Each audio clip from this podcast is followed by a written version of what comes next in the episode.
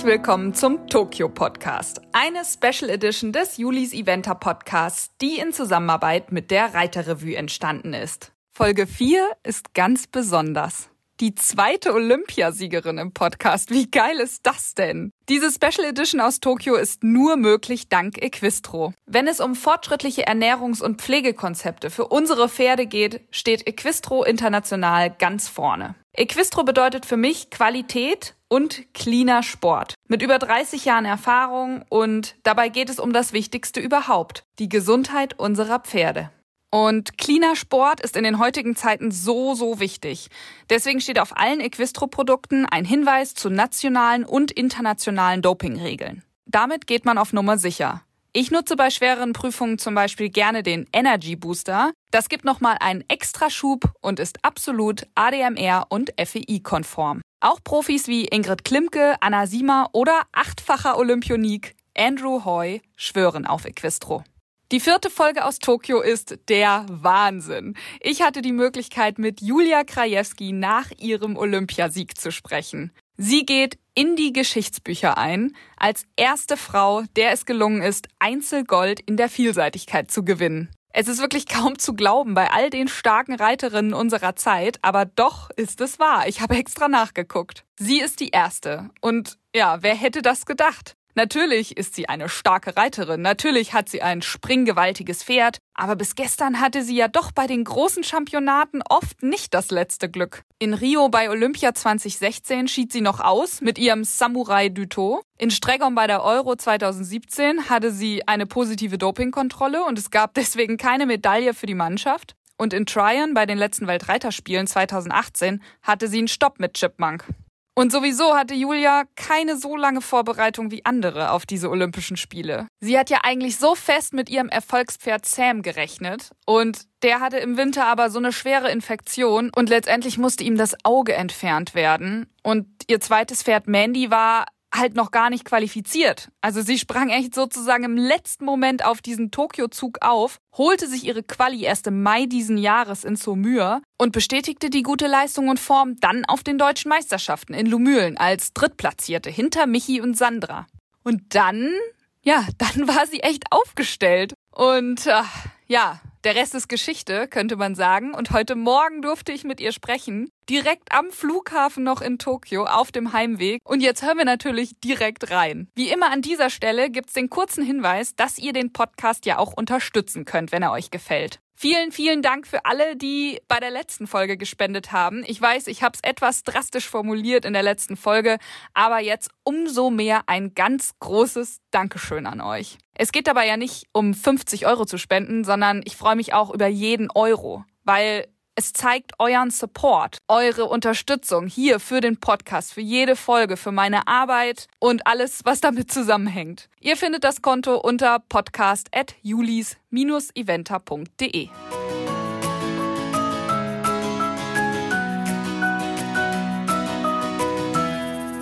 Ja, Julia, oh mein Gott, herzlichen Glückwunsch erstmal. Äh, wie krass ist das denn? Du bist Olympiasiegerin.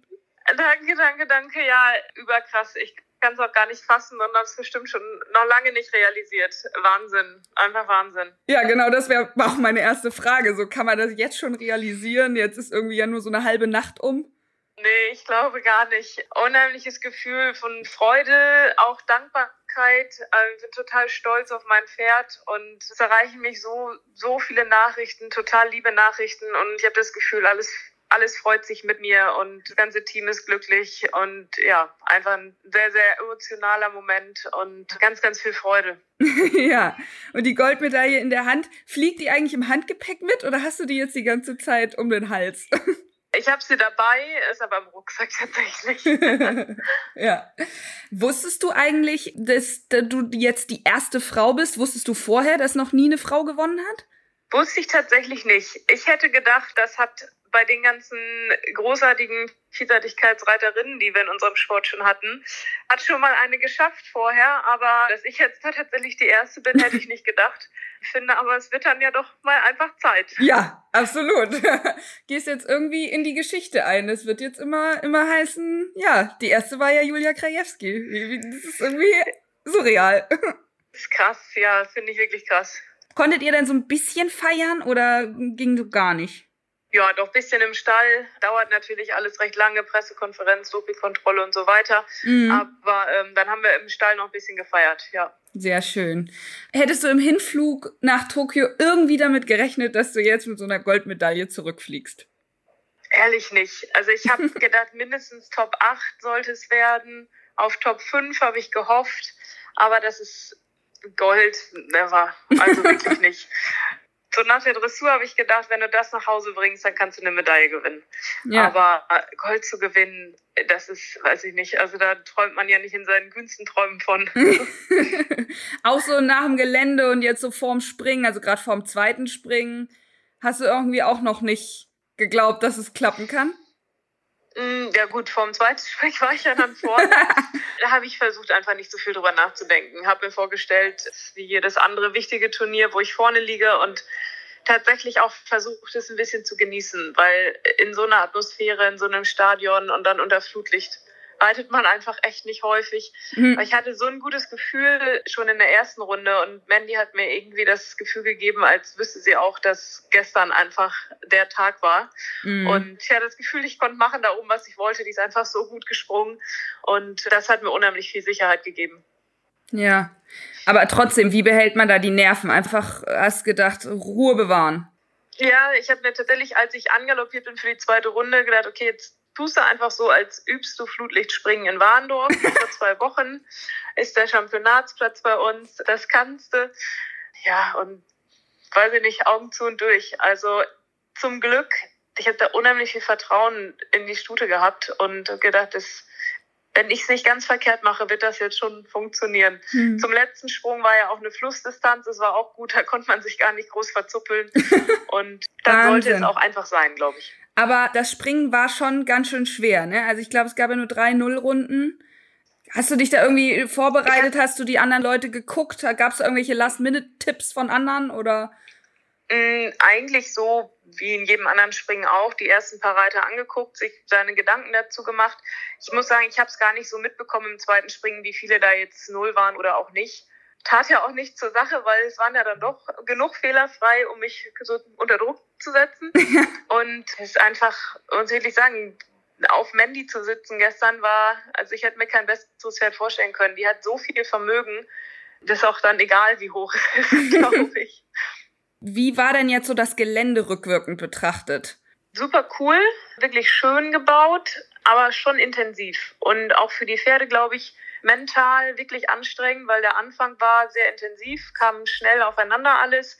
Und dann ist man ja dauernd hoch und runter galoppiert, so dass die Pferde, glaube ich, so ein bisschen oft nicht richtig wussten, wie weit sie jetzt sind im Kurs. Man hatte jetzt nicht so wie sonst so einen Tunnel, durch den man quasi geleitet wird, weil man hat eine Trasse oder die Strecke ist einfach ein bisschen klarer abgegrenzt, sondern es ging irgendwie immer zwischen Schnüren hin und her aber hat Mandy nicht groß beeindruckt. Einmal, ich glaube, das hat man im Fernsehen gar nicht gesehen, kam diese fahrbare Kamera auf uns zu. Oh, ja. äh, da hat sie aber doch kurz geguckt und ich musste richtig die Beine zumachen, um sie, ich glaube, es war Sprung 15, darüber zu drücken. Aber so ein grauer Tisch, oder? Uns, äh, ja, genau. Ja. Unser Vermögen hat uns geholfen. und ansonsten war sie einfach große Klasse. Also die wollte drüber, die war super rittig, frisch bis zum Schluss und war einfach geil. Also ja, es hat auch geil ausgesehen. Es, es, macht einfach unheimlich viel Spaß. Und ich muss sagen, auch vor dem Gelände, klar war ich angespannt, aber ich habe mich auch drauf gefreut, weil ich das schockt einfach, die zu reiten. war es für dich gut, als erste Deutsche zu reiten oder sagst du jetzt so, ja, wäre eigentlich auch egal gewesen? Ich glaube, das war ganz gut. Natürlich war es angenehm, dass ich nicht jetzt ganz vorne gestartet bin, sondern irgendwie 14., 15. Mhm. So dass man doch ein paar Reiter sehen konnte im Gelände. So ein paar Infos kriegt man ja dann doch. Und dann fand ich es eigentlich angenehm, weil man ist frühzeitig geritten und war dann durch und konnte sich dann den Rest der Prüfung entspannter anschauen. ja. Ja, jetzt mal so ein bisschen zu Mandy. Wie würdest du Mandy in drei Worten beschreiben? Ehrgeizig, stutig und abgeklärt. Ja. Kannst du ganz kurz sagen, seit wann steht sie bei dir im Stall und ja, wie war die Ausbildung bis hierher? Ich habe sie seit sie sechsjährig ist. Ist auch damals über Miriam Meilemanns, die auch Sam und Wolle gefunden hat, zu mir gekommen. Und ja, war springen gegangen bis dahin in Frankreich, ging eigentlich nicht an Zügel und traben konnte sie auch, auch nicht, aber sprang immer schon gewaltig. Sie hatte dann so ein paar ja, Rückschläge. Sie hing mal in der Führmaschine ganz unglücklich fest und hat sie sich am Sprunggelenk schwer verletzt und dann hatte sie eine Zahnentzündung und immer so ein paar Problemchen, die dann dazu geführt haben, dass sie vielleicht ein bisschen weniger Routine gesammelt hat als andere dann in dem Alter schon. Aber äh, was sie schon immer ausgemacht hat, war so ein unheimlicher Leistungswillen, lieber 130 Prozent als zu wenig geben und so diesen Ehrgeiz in die richtigen Bahnen zu lenken. Ich glaube, das, das hat einfach bis hierhin jetzt gedauert. Aber mir war immer schon klar, dass sie einfach ein richtig, richtig krasses, gutes Pferd ist. Weil sie immer schon Einstellung hatte, immer galoppieren wollte, nie zu wenig gegeben hat, wenn dann eher zu viel. Ich habe so ja letztes Jahr schon so ein bisschen das Gefühl gehabt, oh, das geht jetzt wirklich in die richtige Richtung. Und ähm, ja, in diesem Jahr ist sie einfach noch mal ein oder fünf Klassen besser geworden. Und was sie ausmacht am Ende ist, glaube ich, sie weiß langsam, wann es wichtig ist. Mhm. Ich habe immer das Gefühl, die ist, in der Dressur ist sie genauso wie draußen. Sie nutzt da nichts aus oder wird komisch oder anders. Und dasselbe im Gelände oder Springen. Also ich kann mich da einfach total auf sie verlassen und habe wirklich das Gefühl dazu, dieses, dieses extra bisschen, ja, Gespür dafür, wann es drauf ankommt. Mhm. Ich glaube, du hast Anfang des Jahres ja auch mal gesagt, du hast jetzt den Gang gefunden, wo man halt auch richtig schnell reiten kann mit ihr. Das Bremsen ging eine ganze Weile nicht so einfach, aber jetzt, jetzt passt das, die Abstimmung. Sehr gut. Und die hat jetzt aber erstmal Pause, ne? Ja, also ich habe tatsächlich noch gar keinen Plan weiter gemacht. ich mir ähm, gedacht eigentlich muss sie auch wirklich nichts mehr leisten in diesem Jahr. Mal gucken. Ich kann mir vorstellen, dass ihr in ein paar Wochen ein bisschen langweilig wird, aber sie macht jetzt erstmal viel Wiese und ja, entspannt vor sich hin düdeln, wozu sie so Lust hat. Hast du denn nach dem Ausfall von Sam im Winter oder Anfang des Jahres überhaupt dran geglaubt, dass Tokio klappt? Erstmal nicht, muss ich ehrlich sagen. Ich hatte auch diese ganzen Termine erstmal gelöscht. Dann so ein bisschen mit Saisonbeginn, Radolfzell und dann aber zu Mühe dachte ich so, na, na. vielleicht geht da ja doch noch was, weil Mandy sich so, so gut gezeigt hat und auch so gut aus dem Winter kam und ja, der Rest ist Geschichte, sag ich mal. aber doch kam von einem halben Jahr hätte ich nicht gedacht. Nee. Wie kommt man denn so stark zurück nach schon ja einigen Rückschlägen, die du hattest? Also Chip weg, dann Sam die Verletzung, dann hatte ich in einigen Interviews gesehen, dass dein Vater ja auch Anfang des Jahres gestorben ist und woher hast du die Kraft genommen? Dann immer, immer weiter, weiter, weiter. Schwer zu sagen. Ich glaube, zum einen ist es ein bisschen meine eigene Art, im Zweifel einfach irgendwie weiterzumachen, auch wenn schwer ist. Ich reite unheimlich gerne. Es macht mir Freude, mit meinen Pferden zu arbeiten und da finde ich immer irgendwie ein Stück weit Ruhe. Und ich glaube, es sind die Menschen, die hinter mir stehen. Meine Familie, Freunde, auch muss ich erwähnen an dieser Stelle der Mitbesitzer von Mandy, Professor Heike, der auch Sam damals gekauft hat. Einfach eine Gruppe an Menschen, die, egal was ist, hinter mir stehen, an mich glauben und ja, mir die Sicherheit geben, dass das alles gut ist und dass ich es weitermachen soll und kann. Und wo man auch das Gefühl hat, es ist eigentlich egal, was passiert, die sind immer da. Ja, unterm Strich niemals aufhören, dran zu glauben. Ja. Nicht, dass ich jetzt mit olympischem Gold gerechnet hätte, aber irgendwie dieses Gefühl, da ist unfinished business. das ist noch nicht fertig. Ah, sehr, sehr, sehr schön. Was machst du jetzt zu Hause als erstes? Also ich habe unheimlich große Lust darauf, deutsches Essen zu essen. so ja. Stück Brot. oh Gott, stimmt, das gibt's ja in Asien hier, nicht, ne? Aber ähm, das so mit Reis, das war jetzt auch gut genug gewesen. ich freue mich total darauf, meinen Hund wiederzusehen. Oh ja. Teddy glaube, meine Familie kommt. Tatsächlich habe ich die auch alle länger nicht gesehen. Also, dass es dann auch gleich so einen Anlass braucht, dass wir alle zusammenkommen. Und ja, ich freue mich auch einfach auf zu Hause, muss ich sagen. Schön ja. in Ruhe, Warndorf, Kleinstadt. Ist doch herrlich. Herrlich. Mineralwasser trinken, mal was mit Sprudel. Also so die einfachen Dinge im Leben tatsächlich. Und ähm, dann geht's ja aber auch schon doch irgendwie weiter. Am Wochenende ist Eurosichtung in Bad Harzburg für die Junioren. Ach Mensch, dann sehen wir uns ähm, ja. genau, da will ich auch unbedingt hin, weil da haben wir auch noch ein Championat vor und die Woche drauf ist Bundeschampionat. Also geht auch direkt weiter. Ach ja, reizt du da die Kleinen? Genau, die ja. beiden Sechsjährigen. Ja, cool. Mensch, dann äh, werden die Stadionmoderatoren dich ja jetzt ein bisschen anders ankündigen. ja, Hauptsache es geht nicht schief dann direkt, was schon passiert. Ah, ja. Ruhe bewahren. Also ja, vielen, vielen Dank, Julia, dass du dir die Zeit genommen hast, jetzt am Flughafen irgendwie Gerne. noch ja, mit mir zu sprechen, nach wahrscheinlich eine Million anderen Interviews. Man tut's doch gerne. Ja, sehr, sehr gut. Vielen, vielen Dank.